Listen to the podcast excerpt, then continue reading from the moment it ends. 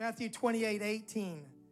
And Jesus came and spake unto them, saying, All power is given unto me in heaven and in earth. Go ye therefore and teach all nations, baptizing them in the name of the Father and of the Son and of the Holy Ghost, teaching them to observe all things whatsoever I have commanded you. And lo, I am with you always, even to the end of the world or the age. Amen. Amen. I'd like to speak to you today on the theme commissioned. God bless you. Please be seated. Matthew 28 19 is commonly referred to as the Great Commission. Parallel passages in the Bible in Mark, Luke, John, and Acts echo the command that Jesus Christ gave to his disciples to go everywhere and preach the gospel to everyone. No one is to be excluded, and no one is outside the scope of God's power to change their lives and save their souls forever. Now, to be commissioned is a word we use uh, in our culture. It is to be empowered by a higher authority to perform various acts or to fill assigned duties. In Matthew, Mark, Luke, John, Acts, the word commissioned is not used, but it is a command. It is a command to go into all the world. Commissioned officers in the military have rank and the authority that goes along with that rank. It is conferred on them to act on behalf of our government. They have authority, they have power to carry out duties that are assigned to them by the government. The Great Commission is not the Great Suggestion. Jesus did not call his disciples around him and say, Hey guys, uh, I just want to maybe throw out here that uh, perhaps if uh, you're feeling spiritual and works into your schedule, if it's not too inconvenient or scary, that you might consider going somewhere and telling someone, perhaps about me. You don't get that feeling when you read the Great Commission. It is go. It is a great commandment. Jesus said that we are his friends if we do what he has commanded us to do. And part of being an obedient friend of Jesus Christ is to carry the Great Commission out to its fullest intent to preach the gospel to everyone, everywhere. And the United Pentecostal Church says, and we're part of that, the whole gospel to the whole world by the whole church not just card carrying preachers, but every member of the body of Christ is anointed by the Lord to teach and preach the gospel everywhere to everyone. So today, it is my mission to remind you that you've been commissioned by Jesus Christ. We have the privilege and we have the obligation to represent Jesus Christ to the world. The Bible said that God was in Christ reconciling the world to himself. And he has committed to us the word or the ministry, the previous verse says, of reconciliation. The Great Commission is so significant that all four Gospels and the book of Acts contain various forms of the Great Commission. I want to quickly go through them today to reinforce this concept. Matthew 28 19. Go ye therefore and teach all nations, baptizing them in the name. I'm glad that I know the name of the Father and of the Son and of the Holy Ghost. Mark 16, 15. And he said unto them, Go ye into all the world and preach the gospel to every creature. Luke 24, 47. And that repentance and remission of sin should be preached in his name among all nations, beginning at Jerusalem. John 20, 21. Then said Jesus to them again, Peace be unto you. As my Father hath sent me, even so send I you. Acts chapter 1, verse 8, the words of Jesus. But you shall receive power. After that, the Holy Ghost has come upon you, and you shall be witnesses unto me, both in Jerusalem and in all Judea and in Samaria and unto the uttermost part of the earth. Those are the Great Commission passages in the Bible. Now, I taught a few weeks ago about the importance of your testimony and that in the mouth of two or three witnesses, every word should be established. So we have this great commission. One time would have been enough, but it is repeated. We have it five times in the Gospels in the book of Acts that Jesus told us to go everywhere and tell everyone the gospel of Jesus Christ. Now, Matthew 28 18, Jesus came and spake unto them, saying, All power is given unto me in heaven and in earth. He establishes that what he is about to command is predicated on the power that is invested in his name and in his person, that he has all power in heaven and in earth. Jesus said, I saw Satan like lightning fall from heaven. Amen. When you speak the name of Jesus Christ, you're speaking the name of Almighty God, and all power is invested in that name. The basis of the commission is the power of Jesus Christ and in his name. He has all power. He defeated the power of Satan, sin, death, and hell. Colossians 2:15 says that he spoiled principalities and power, making a show of them openly, openly, triumphing over them in it, referring to his cross. He demonstrated his power in his earthly ministry power over sin, power over sickness, power over demonic possession, power over nature. The disciples marveled that even the wind and the seas obeyed him, power over death to raise Lazarus from the dead, to raise the widow of Nain's son from the dead, for himself to be raised from the dead, and Satan himself. Jesus has all power in heaven and in earth. So this is backed up by the mighty power of God. And then he gave us the purpose in verse 19 Go ye therefore. Now, in the Bible, when you see the word therefore, you look to see what it is there for, what precedes that word. And what precedes go ye therefore is the power that is in the name of Jesus Christ. So, because Jesus has power, he can commission us to go in his name and in his power. Amen. We don't go alone. It's not just our word. The Holy Ghost witnesses to the preaching of the gospel of Jesus Christ. Go ye therefore and teach all nations, baptizing them in the name of the Father and of the Son and of the Holy Ghost. To teach here means to make disciples. That's what's in the original language of the New Testament. The first component of this commission is to lead people into a saving relationship with Jesus Christ. Now, I have learned by principle and by practice that you cannot disciple an unsaved person, an unregenerated person. You cannot reform a sinner and make them a saint. They must be transformed by the new birth of water and of spirit.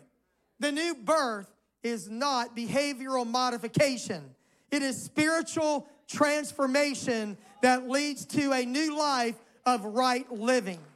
I'm saying that for those of us who are saved, but I'm saying that for those who are not saved. That God is not expecting you to live up to his moral nature by your ability alone, but you shall receive power when the Holy Ghost comes on you.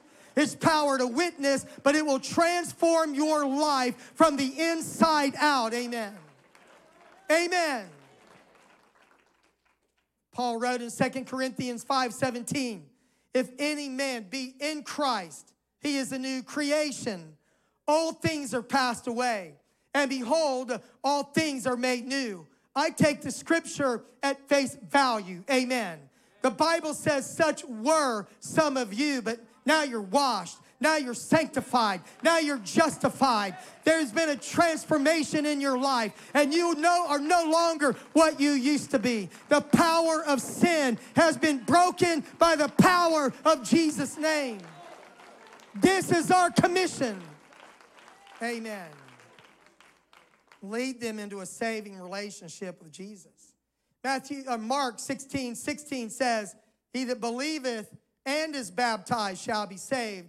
He that believeth not shall be condemned or damned, the King James says. Luke says that repentance and remission of sins should be preached in his name among all nations, beginning at Jerusalem. So, this gospel message is repentance and the forgiveness or the remission of sins. And then the scope of this Great Commission is the entire world. Matthew, Mark, and Luke say that we are to go to all nations.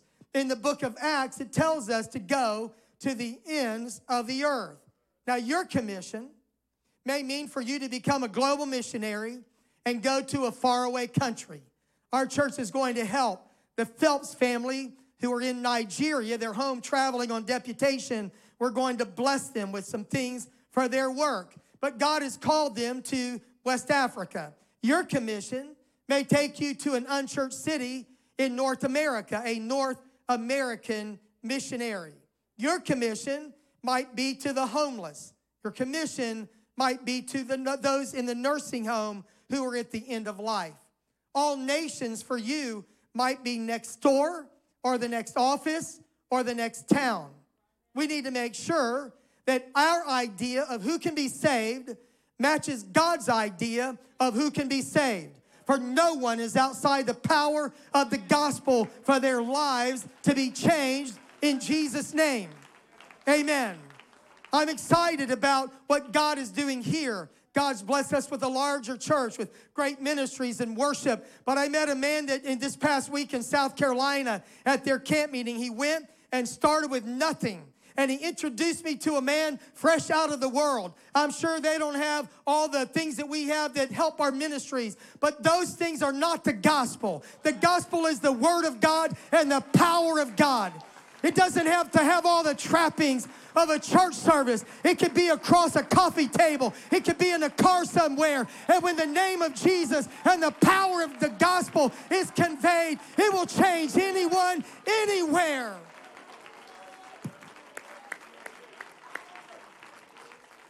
Amen. Praise God. The Bible speaks of a group of people called Scythians, the lowest class of people that you can imagine, but they are in the church because they've been transformed by the power of God. The gospel is the power of God unto salvation to everyone that believes, to the Jew first and also to the Greek. We thank God that water baptism in the name of the Lord Jesus Christ for the remission of sins was practiced by the early church and by this church. Amen.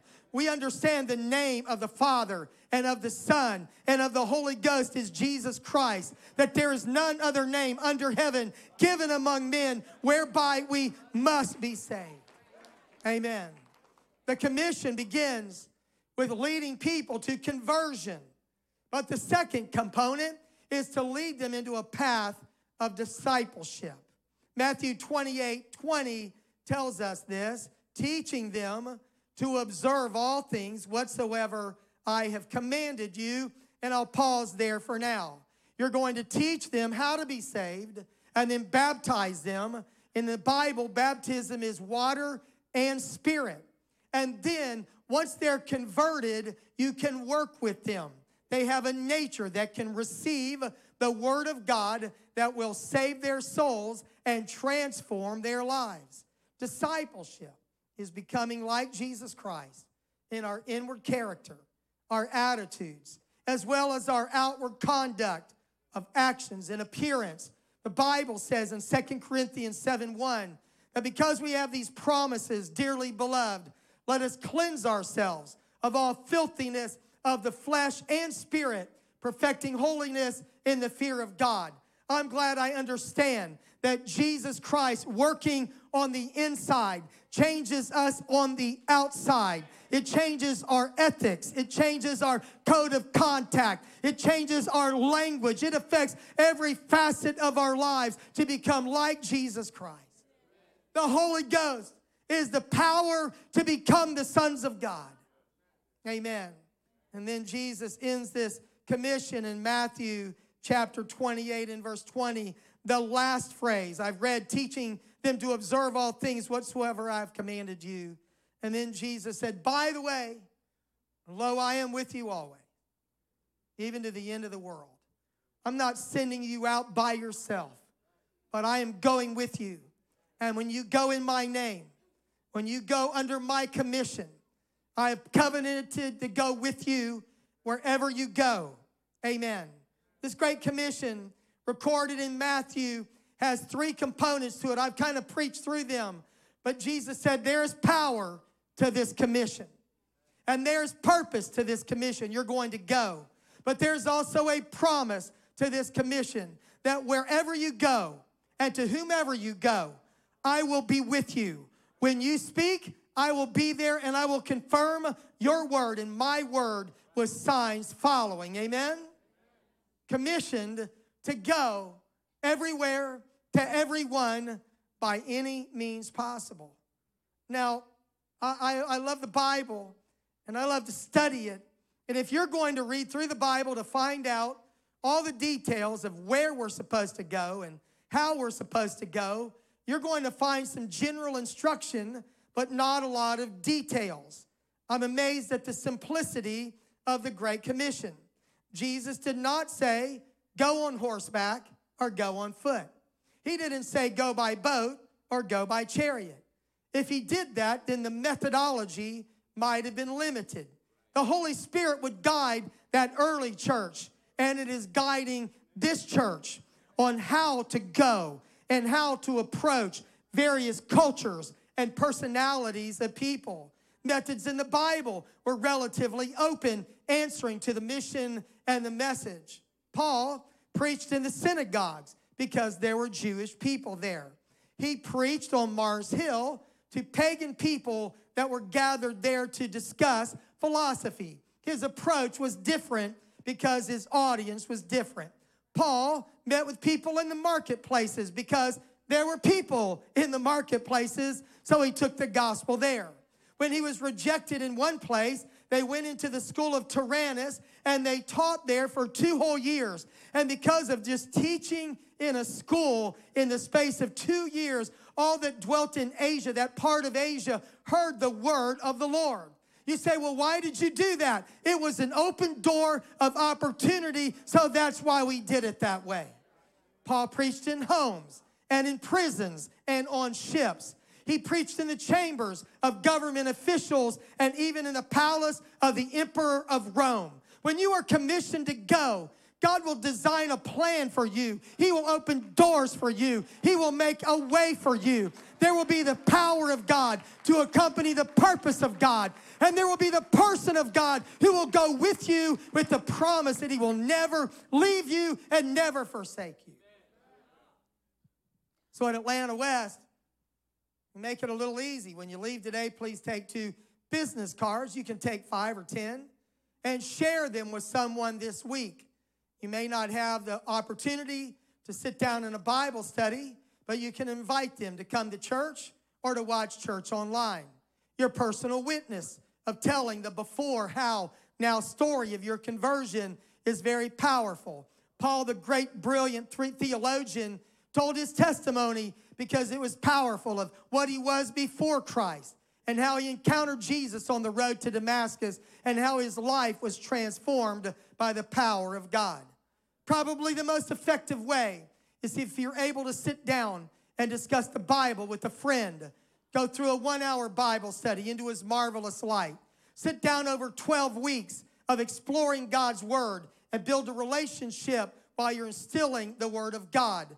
P7 Bible clubs for our students when they go back to school in the fall. For our campus students that are in college, Campus Ministry International, workplace Bible studies, men's Bible studies like the Dominion Bible Study. There are any number of tools, but the primary tool is the Bible. It is your textbook, it is your guidebook, it is everything you need to get from here to heaven with the help of the Holy Ghost. And then we have this thing called small groups. They start today. Small groups create common ground for you to meet people with the desire to lead them to holy ground. You may distribute literature to people that you're not able to talk to, and you never know how that written word will communicate truth to them. You can post good social media posts and point them to our website or to our app. You can post high quality videos or point them to preaching and teaching that will save their lives. The Bible said, Paul wrote, that I am made all things to all men, that I by all means might save some. The New Living Translation of that verse, Paul says, I try to find common ground with everyone, doing everything I can to save some. That is the commission that we are called and sent by Jesus Christ to go everywhere to reach everyone with the gospel of Jesus Christ. Acts chapter 1 and 8. But you shall receive power. Dunamis is the Greek word, dynamite. Dunamis, dynamite. After that, the Holy Ghost has come upon you, and ye shall be witnesses unto me. Now, the Holy Ghost does a lot in our lives. It leads and guides, it convicts of sin, it builds righteousness, it shows us the way. The Spirit intercedes for us with groanings that cannot be uttered. The Spirit does so many things in our life. But in the context of Acts 1 and 8, Jesus said, when you receive the Holy Ghost, you're going to receive this power, and this power is going to enable you to be a witness for me. He told them in one place, when you're kind of put in a bind, you're brought before kings or, or dignitaries, don't worry about what you're going to say. I will give you in that hour what you should say. It doesn't mean that you don't study the Bible, but when you're kind of put on the spot, the Holy Ghost will come witness through you. And when you testify for Jesus, Jesus will testify for you, backing you up with the power of the Holy Ghost. He said, I want you to go here, your hometown of Jerusalem. Start that fire there on the day of Pentecost. Your hometown, your home turf. Let it start there. I was doing a little updated research on our city, and the city of Atlanta, Georgia, is made up of 243 neighborhoods. You may think of the city of Atlanta proper, not the metro area now. The city, and how do you get into that city? Well, you get into a neighborhood. Amen. The combined statistical area of the Atlanta metro area, and depending on what you read or where you study, you'll find various statistics. But the 2020 census has the metro area at 6.9 million people. The Chamber of Commerce showed 140 cities and towns in what they call the 28 county metropolitan statistic area. And there's some other cities that have incorporated, so now it's at least 150 cities. How do you reach the Atlanta metro area? You reach it by neighborhoods, you reach it by schools, you reach it by cities and towns. You break it down into bites that you can reach and pray over. Amen? So that you can reach people with the gospel of Jesus Christ. Jesus said, Go to your Jerusalem and then go to your Judea, which for them was their province, would be like our state, but it was probably more the size of a county. It's interesting that Metro Atlanta is about the size of the state of Massachusetts. We're a sprawling metro area. And as a church, based on our heat maps, we live all over this metro area. We're called to our Judea. And for us, that would be the 10.8 million people in the state of uh, Georgia. Then Jesus said, I want you to go to Samaria. It's not that far away geographically, but it's a long way away culturally. The Jews have no dealings with the Samaritans. The Jews don't go through Samaria if they can avoid it. They take a circuitous route to go around the, the province of Samaria. But Jesus sent the gospel there. He went there himself. Philip went there preaching the gospel, and there was a great revival in the city of Samaritans, a Samaria, in a, in a province that they didn't even like. They didn't even like those people, but God loved them. Sometimes we have to overcome our bias and our prejudice because you never know where God will send you to bring a revival to a people group that are hungry, that feel disenfranchised, that think you don't even care about them or love them, but the gospel will bridge any gap. Amen. so Samaria is that unfamiliar area. And Jesus said to the ends of the earth, all nations, That may be culturally every nation or a faraway place, but you go in the power. You shall, Acts 1 and 8 again, you shall receive power after, not before, but after that the Holy Ghost is come upon you. And then I want to take just a moment to walk you through Mark chapter 16 because I want you to know today that you are commissioned. You are commissioned by Jesus Christ. And he said unto them, Go ye into all the world and preach the gospel to every creature. He that believeth and is baptized shall be saved. He that believeth not shall be damned or condemned. And then verse 17. And these signs shall follow them that believe. True believers don't seek a sign. We don't pray that God will work a magic trick of a miracle just so we'll look powerful or spiritual. We pray that Jesus would confirm his word with signs following. The signs follow the believer. Believers are not to follow signs. Verse 17 again. And these signs shall follow them that believe. In my name shall they cast out devils. Everybody, please say, That's me. Go looking for a devil this afternoon. It's probably not your spouse or your children. Might be you. No, I'm just kidding. They shall cast out devils. When Jesus cast out devils, the devils might have wallowed on the ground and contorted, but Jesus did not. He never broke a sweat. He never touched a demon possessed person. He spoke to the demons in that person and they departed because all power in heaven and earth was given to him. And greater is he that is in you than he that is in the world. You've got that power. Amen. All right, I've got to get through this passage. Verse 17 They shall speak with new tongues, they shall take up serpents, not on purpose. Paul did, one bit him and he shook it off in the fire. If they drink any deadly thing, it shall not hurt them. They shall lay hands on the sick and they shall recover. Remember, this is power and signs following believers going to unsaved people. So then, after the Lord had spoken unto them, he was received up into heaven and sat on the right hand of God. Now, God is a spirit, doesn't have a literal right hand, but the right hand of God is figurative of a position of power. The right hand of God is the power of God.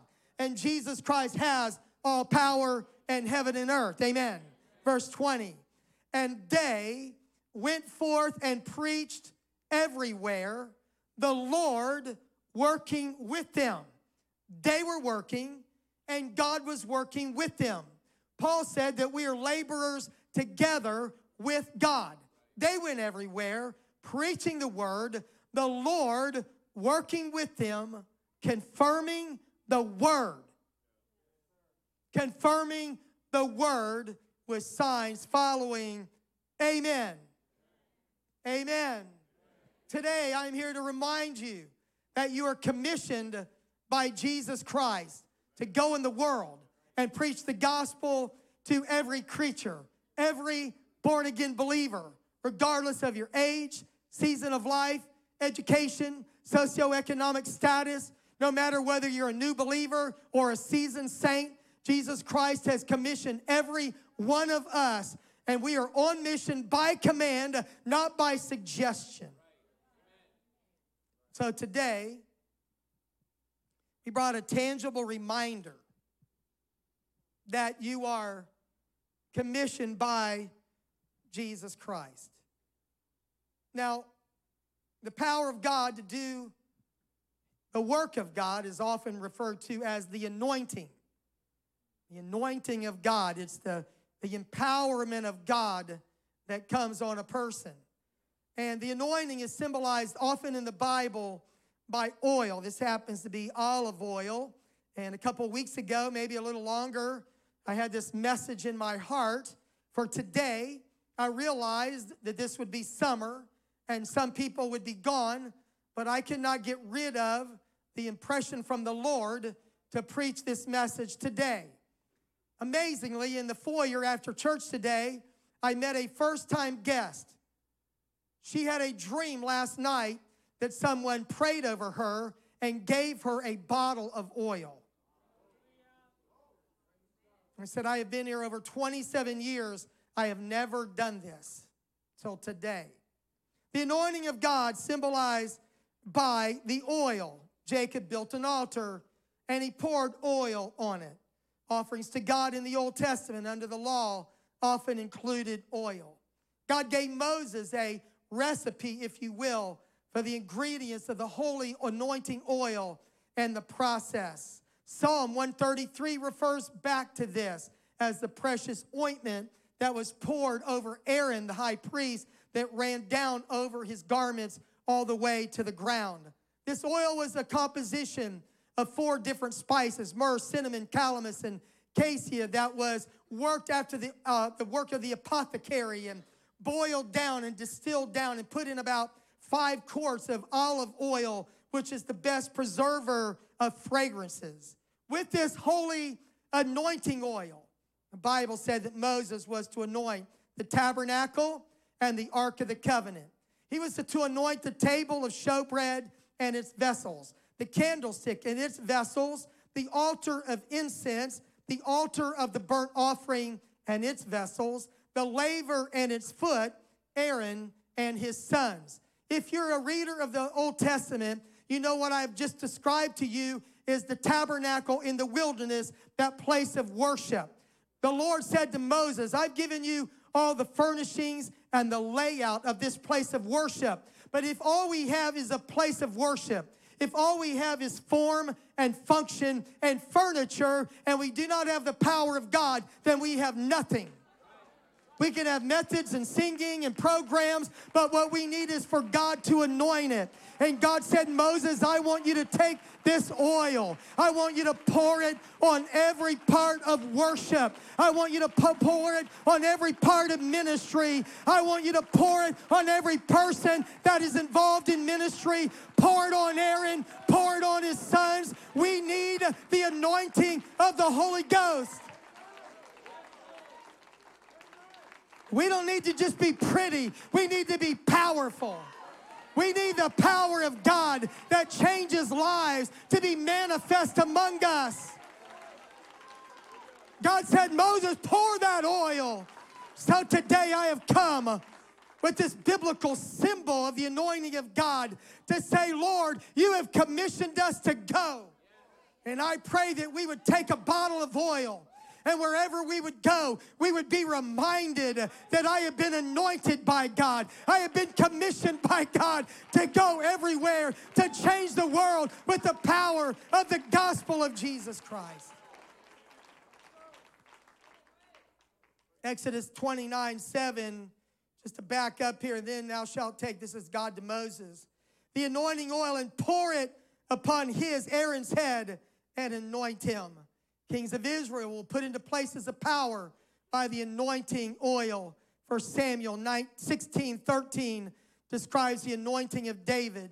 Then Samuel took the horn, the vessel of oil, and anointed him in the midst of his brethren.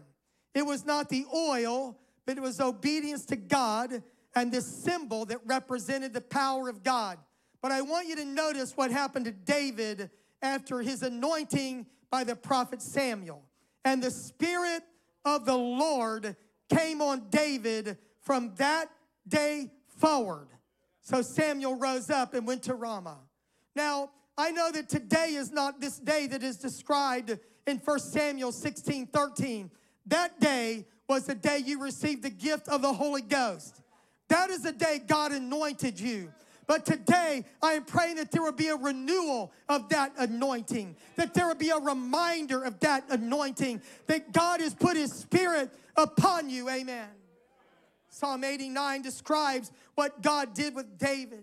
The Lord said, I have found David, my servant, with my holy oil have I anointed him, with whom my hand shall be established mine arm also shall strengthen him. Not because of the ritual, but because of the obedience and the transfer of power through Samuel to David, there was a mighty anointing that came on him.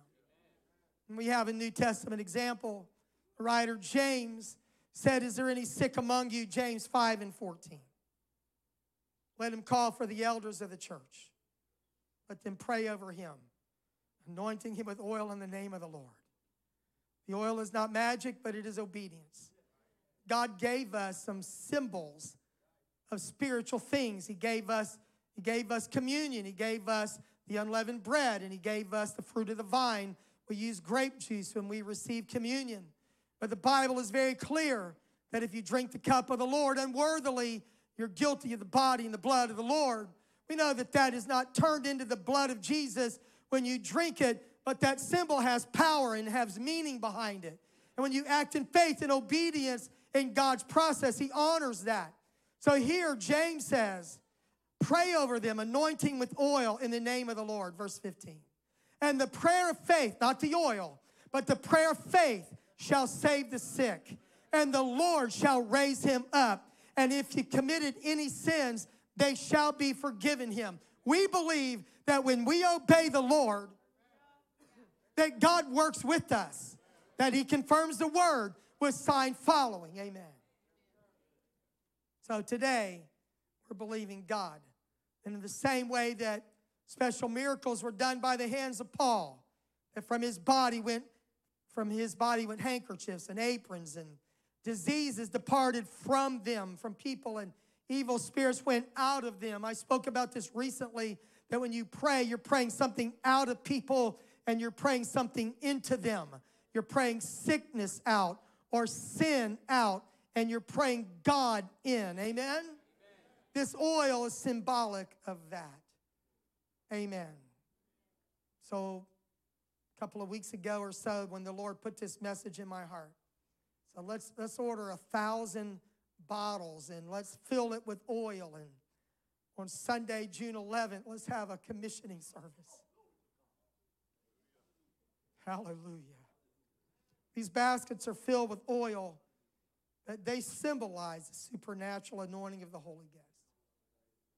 I appreciate our office team and some volunteers who did this. Last night in the office, I prayed over these bottles of oil, asking God let them be consecrated to a holy purpose. This is common oil, but when you say, Lord, we're, we're consecrating this, we're asking you to hear our voice and let us be reminded of the commissioning that you gave us. In a few moments, we're going to come to the altar, going to come to the altar. And if you would take one bottle of oil, if you cannot come to the altar, you must remain in your seat. We'll try to get a bottle of oil to you. This is not like take two. We're not going to stand at the door and hand this oil out. This is an act of commitment and consecration of yourself to God. And I'm just understanding that for some people, they simply cannot walk up here and stand at this altar. So we make exception for that. But if you can come, I'm asking you to come because this is spiritual and this is serious. And I want you to be consecrated to the Lord, not just have an extra bottle of oil to hang around the house.